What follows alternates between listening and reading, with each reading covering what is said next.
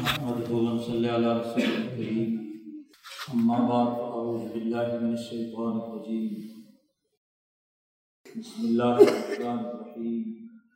قال اللہ تبارک و تعالی: وَنُنَزِّلُ مِنَ الْقُرْآنِ مَا هُوَ شِفَاءٌ وَرَحْمَةٌ لِّلْمُؤْمِنِينَ۔ وَقَالَ تَعَالَى: يَا أَيُّهَا الَّذِينَ آمَنُوا اتَّقُوا اللَّهَ وَكُونُوا مَعَ الصَّادِقِينَ۔ وَقَالَ تَعَالَى: وَاصْبِرْ نَفْسَكَ مَعَ الَّذِينَ يَدْعُونَ رَبَّهُم بِالْغَدَاةِ وَالْعَشِيِّ يُرِيدُونَ وَجْهَهُ وَلَا تَعْدُ عَيْنَاكَ عَنْهُمْ تُرِيدُ زِينَةَ الْحَيَاةِ الدُّنْيَا وَلَا تُطِعْ مَنْ أَغْفَلْنَا قَلْبَهُ عَنْ ذِكْرِنَا وَاتَّبَعَ هَوَاهُ وَكَانَ أَمْرُهُ فُرُطًا۔ وقال النبي صلى الله عليه وسلم: كانت بنو إسرائيل تسوسهم الأنبياء، كلما هلك نبي خلفه نبي آخر، ألا لا نبي بعدي، سيكون خلفاء فيقصرون۔ وقال النبي صلى الله عليه وسلم: لا تزال طائفة من أمتي قائمين على الحق لا يضرهم من خالفه۔ صدق الله مولانا العظيم وصدق رسوله النبي الكريم۔ معزز دوستو، جماعت المبارک کا یہ بابرکت اجتماع دین اسلام میں اسی لیے مقرر کیا گیا ہے کہ اس دن میں ہم دین اسلام کی تعلیمات سے پوری طرح واقفیت بہم پہنچائیں، یہ سمجھنے کی کوشش کریں کہ دین اسلام ہم سے کن امور کا مطالبہ کرتا ہے۔ ساتویں دن مسلمان ایک اجتماع منعقد کریں اور اس میں خطبات کے ذریعے سے دین کا فہم و شعور حاصل کریں، قرآن حکیم کی عظمت اور محبت دل میں پیدا کریں، قرآن حکیم میں جو تعلیمات ہمیں دی گئی ہیں انہیں اچھی طرح سمجھیں اور پیارے نبی حضرت محمد مصطفیٰ صلی اللہ علیہ وسلم کی ہدایات اور فرامین آپ نے انسانی معاشرے کے لیے جو رہنمائی فرمائی ہے اسے سمجھیں۔ اسی لیے حکم دیا گیا ہے کہ جیسے ہی جمعے کی اذان ہو تو ہم سب اپنا کاروبار چھوڑ کر جامع مسجد کی طرف حاضر ہو جائیں۔ گویا کہ مسلمانوں کے لیے اجتماعیت قائم کرنا ان کی دینی ذمہ داریوں میں سے، اور یہ اتنی اہمیت کی حامل بات ہے ہر مسلمان اپنے محلے کی مسجد میں 5 وقت جماعت کے ساتھ نماز پڑھنے کا حکم دیا گیا۔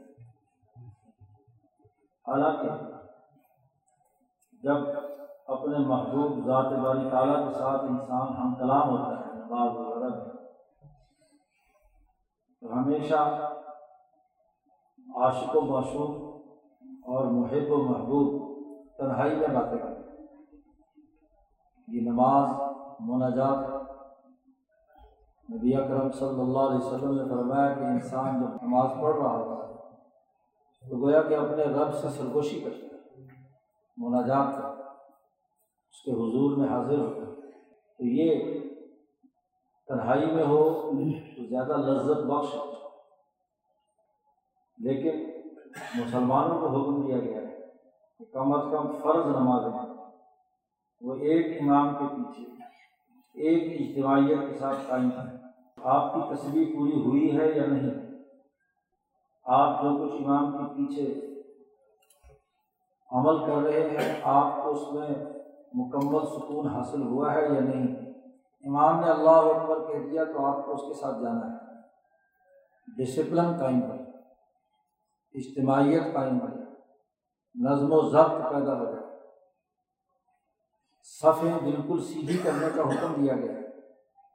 آپ صلی اللہ علیہ وسلم نے فرمایا کہ سمو صفوفکم کئی لا یخالفن اللہ بین وجوہکم، اپنی صفوں کو درست کرو، اور اگر صفیں ٹیڑھی ہوگی تو کہیں تمہارے چہروں میں آپس میں اختلافات کی نوعیت پیدا کرنا۔ صفوں کو درست کرنے، بلکہ بنیاد مرصوص سیسا پلائی ہوئی دیوار کی طرح صف بندی کرنے کا حکم دیا گیا۔ تو نماز کی اجتماعیت روزانہ 5 وقت، فجر، ظہر، عصر، مغرب، عشاء، اور پھر 7ویں روز جمعۃ المبارک کے دن اپنی چھوٹی چھوٹی محلے کی مسجدیں بند کر کے جامع مسجد میں حاضر ہو، اور وہاں اصل شرعی مسئلہ جو فقہ حنفی میں موجود ہے، جو امام وقت، حکمران وقت، وہ جمعہ پڑھے اور 2 خطبے دے۔ ان خطبوں میں دین کے امور کے حوالے سے بھی رہنمائی دے، اور اپنے حکومتی نظم و نسق کے حوالے سے بھی جواب دہ ہو۔ عمر فاروق خطبہ دینے کے لیے تشریف لائے، ایک صحابی کھڑے ہو گئے، انہوں نے کہا ہم آپ کا خطبہ نہیں سنیں گے، پہلے یہ بتائیں کہ آپ کے جسم پر 2 چادریں ہیں، ہمیں تو مال غنیمت میں سے ایک چادر ملی، تو آپ حکمران ہو کر ملکی وسائل میں ڈبل چادر لے رہے ہیں، کیوں؟ پہلے اس سوال کا جواب دیا، پھر سوچا۔ عمر فاروق رضی اللہ تعالیٰ نے اپنے بیٹے عبداللہ ابن عمر سے کہا کہ انہیں جواب دو۔ انہوں نے کہا بھائی لوگوں، یہ چادر میری ہے، ابا جان کے پاس ایک کپڑے تھے، وہ دھو کر ڈالے تھے، کچھ نہیں ہوئے موسم کی خرابی کی وجہ سے، تو ایک چادر عمر کی اپنی ہے اور ایک میں نے دی۔ یہ حاکم وقت نے 2 چادریں نہیں لی، پہلے معاملے کو صاف کیا، اور پھر عمر فاروق رضی اللہ تعالیٰ نے خطبہ دیا۔ لوگوں نے کہا ہاں سنیں گے۔ پبلک کا سامنا کرے حکمران جمعے کے دن، 2 رکعتیں ظہر کی ختم کر کے جمعے کے 2 خطبے لازمی کر دیں تاکہ اجتماعیت کریں۔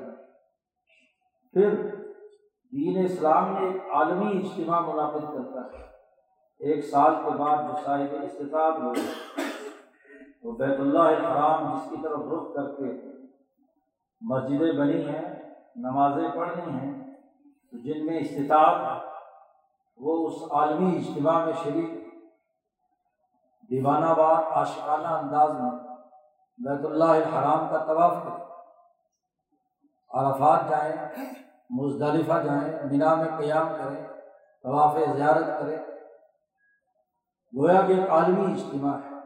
امام شاہ ولی اللہ فرماتے ہیں کہ جتنے درجے کی اجتماعیت ہے، اس کا مقصد دین اسلام کی شان و شوکت کو غالب کرنا ہے۔ مسجد میں جو اجتماع ہے وہ بھی کافروں اور ظالموں پر یہ روک پیدا کرے کہ ہم سب ایک جان ہیں۔ جمعہ کا اجتماع بھی دین اسلام کی شان و شوکت کے لیے ہے، اور حج کا عالمگیر اجتماع جس میں آج کل 20-25 لاکھ انسان جمع ہوتے ہیں، وہ بھی دنیا بھر میں ایک منفرد اجتماع ہے۔ تو دین کا غلبہ اور اس کی شان و شوکت کا واضح ہونا یہ ضروری ہے۔ اسی لیے کتاب مقدس قرآن حکیم میں رسول اللہ صلی اللہ علیہ وسلم کی بعثت کا مقصد بیان کرتے ہوئے اللہ پاک نے ارشاد فرمایا کہ هو الذی ارسل رسولہ بالہدی ودین الحق لیظہرہ علی الدین کلہ ولو کرہ المشرکون۔ اللہ تبارک و تعالیٰ نے اپنے رسول صلی اللہ علیہ وسلم کو دنیا میں اس لیے بھیجا ہے، ہدایت اور دین حق دے کر، کہ اس کو تمام ادیان، تمام نظاموں پر غالب کیا جائے، اگرچہ مشرک اور کافر لوگ اس کو کتنا ہی ناپسند کیوں نہ کریں۔ تو غلبہ دین اسلام کی تعلیمات کا بنیادی مقصد ہے۔ علت بیان کر دی بعثت رسول صلی اللہ علیہ وسلم۔ علماء جانتے ہیں کہ لام یہاں تعلیم کے لیے یا عاقبت کے لیے کہ دین حق کا انجام کار یہ ہے کہ اس کو غالب آنے والے، یا علت کے لیے ہے کہ اس لیے دین آیا ہے تاکہ اس کو غالب کیا جائے۔ تو غلبہ دین بنیادی اساسی اصول ہے، اور یہ بھی علماء جانتے ہیں کہ ایک علت وہ ہوتی ہے جو منصوصہ یعنی اللہ پاک نے خود بیان کر دی نص میں، اور ایک علت وہ ہوتی ہے جس کو فقہا مستنبط کرتے ہیں۔ استنباطی علت میں اختلاف ہو سکتا ہے فقہا کو، لیکن نص والی جو علت ہے جو خود قرآن نے اللہ نے بیان کر دی اس میں کسی کا کوئی اختلاف نہیں۔ تو دین کا غلبہ لازمی اور ضروری، قرآن حکیم کی عظمت اسے شاعر اللہ میں سے قرار دیا گیا، اور اللہ پاک نے فرمایا ہے کہ جو شاعر اللہ کی عظمت کرتا ہے وَمَنْ يُعَظِّمْ شَاعِرَ اللَّهِ فَإِنَّهَا مِنْ تَقْوَى الْقُلُوبِ، وہ دلوں کا ادب ہے، تقویٰ ہے، اللہ سے تعلق قائم ہے۔ امام شاہ ولی اللہ فرماتے ہیں کہ شاعر اللہ یوں تو بہت سے ہیں لیکن بنیادی طور پر چار ہیں۔ قرآن حکیم سب سے بڑھ کر شاعر میں نبی اکرم صلی اللہ علیہ وسلم کی ذات گرامی پر نازل ہوا ہے، یہ ایک ایسی تجلی ہے کہ جو اللہ کی یاد پیدا کرتی ہے۔ شاعر کہتے ہی اسے کہ جسے دیکھ کر اللہ یاد ہے۔ تو شاعر اللہ میں سب سے اہم ترین کتاب مقدس قرآن حکیم۔ کافر اور ظالم لوگ اگر نعوذ باللہ اس کے حوالے سے توہین امیز کردار ادا کریں تو یہ ان پر پھٹکار اور لعنت۔ دین اسلام کا غلبہ یہ ہے کہ قرآن کی عظمت اور اس کی تعظیم پوری دنیا میں غالب ہے۔ وہ اللہ کا کلام ہے، انسانیت کے نام اللہ کا پیغام ہے، وہ ایک نور ہے۔ اللہ تبارک و تعالیٰ کا ایسا نور ہے جس کے بارے میں رسول اللہ صلی اللہ علیہ وسلم نے فرمایا، بلکہ حدیث قدسی آسمان سے میں نے ایک رسی زمین میں پھینک رکھی ہے، جو اسے مضبوطی سے پکڑ لے گا وہ کامیاب ہے۔ یہ حبل اللہ الممدود ہے قرآن حکیم، جو اس رسی کو مضبوطی سے پکڑے گا کامیاب ہوگا۔ اس کی عظمت سب سے پہلا شاعر میں سے جس کے ساتھ بہت سی نسبتیں جڑی ہوئی ہیں وہ کتاب مقدس قرآن حکیم۔ یہ کتاب مقدس نبی اکرم صلی اللہ علیہ وسلم کی ذات گرامی پر نازل ہوا ہے۔ نبی کا احترام، رسول اللہ صلی اللہ علیہ وسلم کی عظمت، یہ دوسرا شاعر مسئلہ۔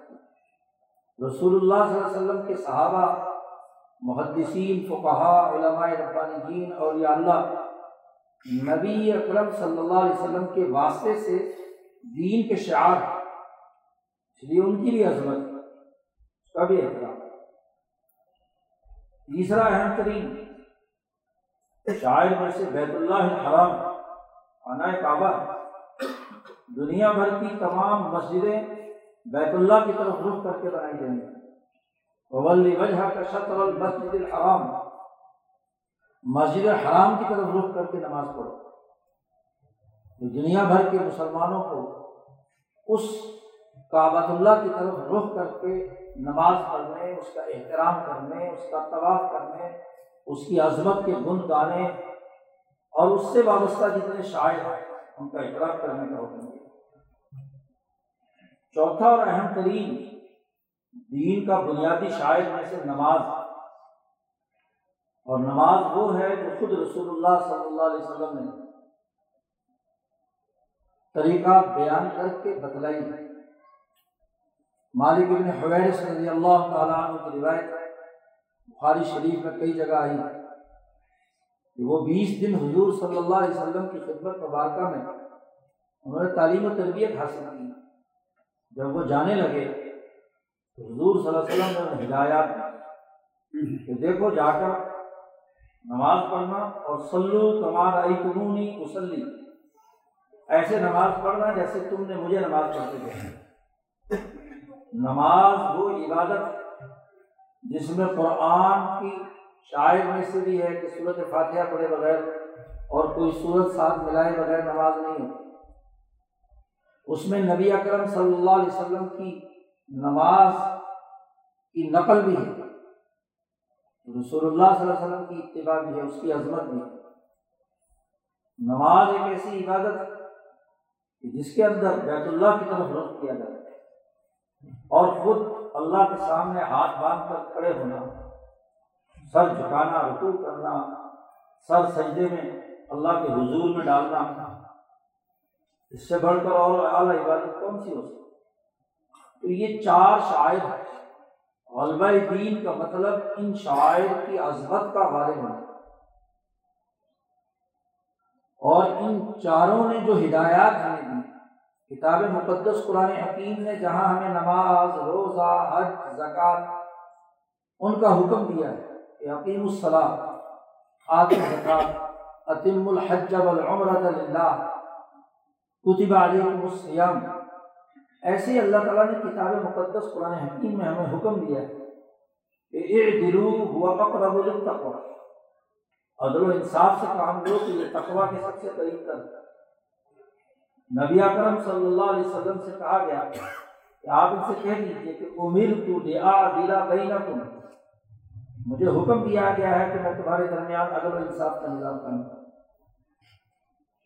ایک ایسی جامع آیت قرآن حکیم میں نازل ہوئی جسے ہم ہر جمعے کے دن خطیب صاحب سے ہر خطبے کے سب سے آخر میں سنتے ہیں، ان اللہ یأمر بالعدل والإحسان وإیتاء ذی القربى وینہی عن الفحشاء والمنکر والبغی یعظکم لعلکم تذکرون۔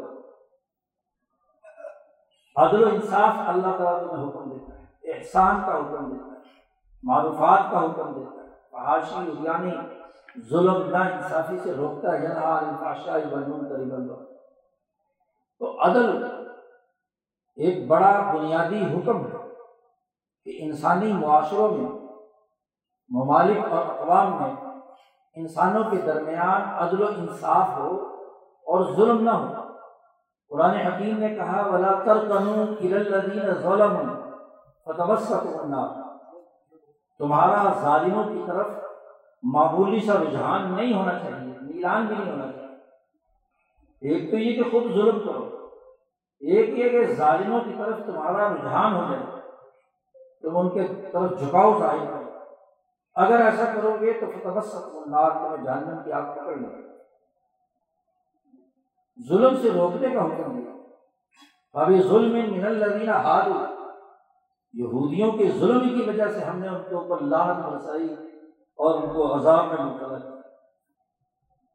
عدل بنیادی روح ہے اللہ کا اسماء الحسنی میں سے، اس لیے ایک مسلمان کی ذمہ داری عبادات کے ساتھ ساتھ ایک ایسا نظام قائم کرنے کی ہے جو عدل و انصاف پر مبنی ہے۔ بیت اللہ الحرام کی طرف رخ کر کے نماز پڑھنے کا حکم دیا، اور بیت اللہ کے بارے میں اللہ نے فرمایا کہ من داخلہ کان آمنا، جو بیت اللہ میں داخل ہو گیا اسے امن۔ حجۃ الوداع میں آپ صلی اللہ علیہ وسلم نے فرمایا کہ دیکھو اس بیت اللہ الحرام کے اندر کسی کی جان مال عزت آبرو کو نقصان نہیں پہنچایا۔ الا ان دماءکم واموالکم واعراضکم حرام بحرمت یومکم ھذا فی شہرکم ھذا فی بلدکم ھذا۔ نبی اکرم صلی اللہ علیہ وسلم نے فرمایا خبردار، تمہاری جان، خون، تمہارے مال اور تمہاری عزتیں اتنی ہی محترم ہیں جیسے یہ دن محترم ہے یوم اللہ، جیسے یہ شہر محترم ہے بیت اللہ الحرام، جیسے یہ جگہ محترم ہے۔ تم اس کا احترام کرتے ہو لیکن انسانوں کو گاجر مولی کی طرح کاٹ کر ذبح کرتے ہو، قتل و غارت گری کا ارتکاب کرتے ہو، اس سے بڑا ظلم ہوتا ہے۔ تو قرآن حکیم نے ظلم سے روکا اور عدل قائم کرنے کا ہمیں حکم دیا۔ قرآن حکیم نے سچ سچائی کا نظام قائم کرنے کی بات کی، جھوٹ کی ممانعت کی۔ وہ آدمی جو جھوٹ بولتا ہے اس پر اللہ نے واضح طور پر جھوٹوں پر لعنت بھیجی، اللہ لعنت اللہ علی الکاذبین۔ اور اس آدمی کو سب سے بڑا جو سچ بولتا ہے اس کی عظمت کا اعلان کیا۔ اس سے بڑھ کر کون آدمی ہوگا جو سچ بات کی اتباع کرتا ہے، سچ کو قبول کرتا ہے، اس کے پیچھے جاتا ہے۔ کہا کونوا مع الصادقین، تم سچوں کی مائیت اختیار کرو، جھوٹوں کے پیچھے مت چلو۔ پورا تولنے کا حکم دیا، پورا ناپنے کا حکم دیا، اوفوا بالعقود، معاہدات پورا کرنے کا حکم دیا، اوفوا الکیل والمیزان بالقسط، ناپ تو عدل و انصاف سے کرو۔ اور شعیب علیہ السلام نے روکنے کی کوشش کی کہ یہ ناپ تول میں کمی مت کرنا، تو کہنے لگے اصلات کا تعمرک ان نترک ما یعبد آباؤنا او ان نفعل فی اموالنا ما نشاء۔ کہتے ہیں کہ کیا تمہاری نماز ہمیں روکتی ہے کہ ہم اپنے مالوں میں جتنا مرضی کریں، سود لیں، ظلم و زیادتی کریں، ناپ تول میں کمی کریں، تو تم اپنی نمازیں پڑھو، ہمارے کاروبار میں دخل نہ دو۔ شعیب علیہ السلام نے کہا ان ارید الا الاصلاح ما استطعت، جتنی میرے اندر طاقت ہوگی میں اس کی اصلاح ضرور کروں گا، یہ نہیں ہو سکتا کہ میں تمہیں روکوں۔ تو دین اسلام نے ایک مکمل سسٹم دیا ہے، حکومت اور سیاست کا حکم بھی دیا ہے۔ یا داؤد انا جعلناک خلیفۃ فی الارض فاحکم بین الناس بالحق، اے داؤد آپ کو ہم نے زمین میں خلیفہ بنایا، اس لیے انسانیت کے درمیان عدل و انصاف کے مطابق فیصلے کرنا۔ فاحکم بین الناس ولا تتبع الہویٰ، حکمران خواہشات کے پیچھے چلتے ہیں، خواہشات کے پیچھے چلتے ہیں۔ حکمران کی حیثیت سے داؤد علیہ السلام کو اللہ کہتے ہیں اپنی خواہشات کے پیچھے مت چلنا۔ خواہش پرست لوگوں کے خلاف اللہ نے اعلان کرتے ہوئے کہا افرأیت من اتخذ الہہ ہواہ، کیا تم نے اس آدمی کو نہیں دیکھا جس نے اپنی خواہش کو اپنا خدا بنا لیا؟ خواہشات کو خدا بنانا جرم۔ اس کے مقابلے میں دین کی وہ مکمل تعلیمات جو اللہ کی یاد پیدا کریں، اللہ سے تعلق پیدا کریں، اس جماعت کے ساتھ شامل ہونے کا ہم نے حکم دیا۔ خطبے میں ایک آیت تلاوت کی، اللہ پاک نے رسول اللہ صلی اللہ علیہ وسلم کو حکم دیا ہے کہ واصبر نفسک مع الذین یدعون ربهم بالغداۃ والعشی، آپ جمائی رکھیے اپنے آپ کو ان لوگوں کے ساتھ جو اللہ کو صبح اور شام پکارتے ہیں، اور صرف اللہ کی رضا مقصود، صرف لقلقہ نہیں کہ زبان سے ذکر کرتے ہیں، بلکہ قلب کی صفت احسان کے ساتھ، اللہ کے ساتھ، اللہ کے ڈر کے ساتھ، اللہ کی رضامندی کے لیے ذکر کرتے ہیں، دکھاوے اور سناوے کے لیے نہیں، ریاکاری اور سناوے۔ آپ اس جماعت میں شامل ہوں اور اس جماعت میں مت شامل ہوں کہ جو جماعت جس میں تین امراض لائے ہیں۔ لا تطع من اغفلنا قلبه عن ذکرنا، مت اطاعت کرنا ان لوگوں کی جن کے دل ہماری یاد سے غافل ہیں، ہم نے ان کے دلوں کو غافل بنا دیا، غفلت میں ہے، اللہ سے کوئی تعلق نہیں، کتاب اللہ سے کوئی تعلق نہیں، نماز کے اصل احسان کی کیفیت سے تعلق نہیں ہے۔ من اغفلنا قلبه عن ذکرنا، دوسرا مرض اس پارٹی میں بھی کبھی شامل نہ ہونا کہ جو خواہشات کی طرف، وہ لوگ جو اپنی خواہشات کی طرف اپنے خاندان، اپنے کنبے، اپنے مفاد، اپنے لالچ، اپنی گروہیت، اس کی اتباع کرتے، جو من چاہی زندگی وہ کرتے ہیں، اللہ کی چاہی زندگی نہیں بسر کرنا چاہتے۔ اور تیسری بات فرمائی وَكَانَ أَمْرُهُ فُرُطًا، جو اپنے احکامات میں، کاموں میں، امور میں ظالم ہے، حد سے تجاوز کرنے والا۔ قرآن حکیم جہاں بھی امر کا لفظ استعمال کرتا ہے، اس کا تعلق حکومت اور ریاست سے۔ امرهم شورى بينهم، ان کا امر مشاورت سے طے ہونا ہے، آمریت سے نہیں۔ ان اللہ یأمر بالعدل، عدل قائم کرنے کا اللہ نے حکم دیا ہے۔ امرت لأعدل بینکم، عامر کے پاس اتھارٹی ہوتی ہے، صرف واز نہیں ہوتا، وعظ تو یہ ہے کہ لوگ سنیں، جی چاہے مان لیں، جی چاہے نہ مانیں، لیکن حکومت کے پاس اتھارٹی ہوتی ہے، قاضی اور جج کا فیصلہ ہر حال میں ماننا ہوتا ہے، حکمران کا فیصلہ تسلیم کرنا ہوتا ہے، تو امر بالعدل کا حکم دیا گیا۔ اور یہ خطبے جمعہ میں یہ آیت مبارکہ بھی سب سے پہلے امیر المومنین حضرت عمر بن عبدالعزیز رحمہ اللہ نے باقاعدہ سرکاری فرمان جار کر نافذ کیا تھا، تمام گورنروں کو حکم دیا کہ آئندہ سے ہر خطیب، ہر گورنر جو جمعہ نماز پڑھائے اس پر لازم ہے کہ یہ آیت جمعہ کے خطبے کے آخر میں پڑھے، تاکہ لوگوں کو عدل کی اہمیت سامنے آئے کہ اللہ حکم دیتا ہے عدل کا، اور خود گورنر سے کہا کہ وہ پڑھے، خود عمر بن عبدالعزیز نے امیر المومنین کی حیثیت سے یہ پڑھی، اور اس دن سے آج سے 1300 سال ہو بنو امیہ کی حکمرانی، عمر بن عبدالعزیز کا زمانہ۔ آپ دیکھیے کہ اس دن سے لے کر آج تک 1300 سال سے کوئی مسلمان خطیب جب جمعہ پڑھاتا ہے تو یہ آیت ضرور پڑھتا ہے، یاد دہانی کرنی ہے کہ مسلمانوں کو یہ یاد رہے کہ اللہ کا حکم عدل و انصاف قائم کرنے کا ہے، احسان کا ہے، اور برائی، ظلم، زیادتی، مفسرین نے اس کی تفصیل بیان کی، بلکہ امام شافعی رحمہ اللہ تو فرماتے ہیں کہ اگر پورا قرآن نہ بھی نازل ہوتا اور اکیلی یہ آیت نازل ہوتی تو اس میں دین کے تمام باتیں آ گئیں، تمام امور آ گئے۔ اسی لیے حضرت مولانا محمد الیاس دہلوی رحمۃ اللہ علیہ بانی تبلیغ فرماتے ہیں کہ دین کے بنیادی طور پر 3 شعبے ہیں، ملفوظات میں حضرت نے بیان فرمایا، شریعت، طریقت اور سیاست۔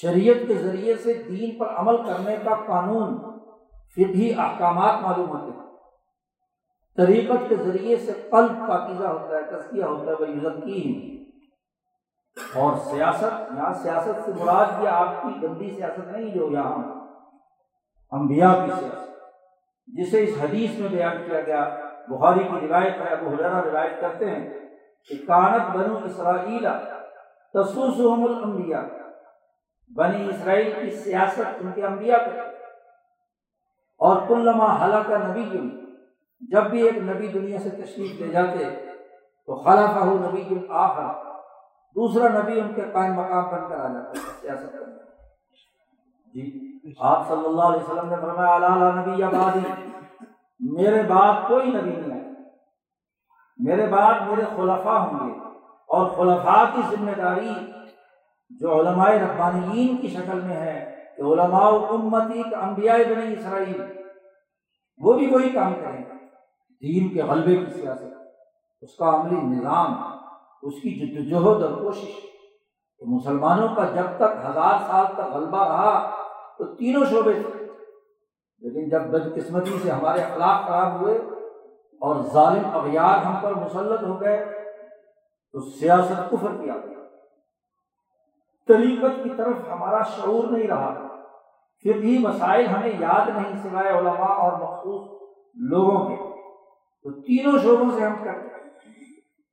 چاہیے تو دین اسلام کی تعلیمات میں یہ ہے کہ 4 شعائر کی عظمت پیدا کرتے ہوئے شریعت، آدمی جس شعبے میں کام کرتا ہے اس کے فقہی اور شرعی مسائل جانتا ہے، تاجر ہے تو تجارت ہے، کاشتکار ہے تو کاشت کے، کوئی صنعت کار ہے تو اس کے، اور تزکیہ اور طریقت کے لیے کردار ادا کرے، کسی اللہ والے کے ہاتھ کے ساتھ تعلق قائم کرتا ہے، 1400 سال سے سلسلہ چلا ہے، اور دین کے غلبے کے لیے وہ اجتماعی شعور جس کے نتیجے میں عدل و انصاف کا نظام قائم ہو اور ظلم کا نظام دور ہو، وہ اس کے اندر قائم ہونا چاہیے۔ آج ہمارے دین اسلام کے حوالے سے جو کمزوریاں پیدا ہو گئیں اس کا نتیجہ یہ ہے کہ کفر کو یہ شیری مل گئی ہے کہ وہ کبھی نعوذ باللہ رسول اللہ صلی اللہ علیہ وسلم کی عظمت کو داغدار کرنے کی کوشش کرتے ہیں، کبھی کتاب مقدس قرآن حکیم کی توہین پر اتر آتے ہیں۔ جی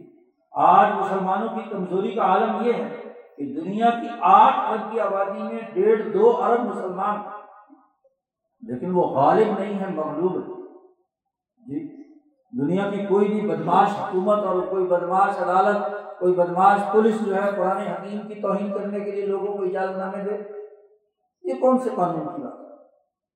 دنیا میں انبیاء علیہ السلام کی تمام کتابوں کا تقدس ہے، تورات ہو، انجیل ہو، زبور ہو اور کتاب مقدس قرآن حکیم، ان چاروں کتابوں کا علوی ہونا تو دنیا کے عالمگیر مذاہب کے ہاں متفق علیہ ہے۔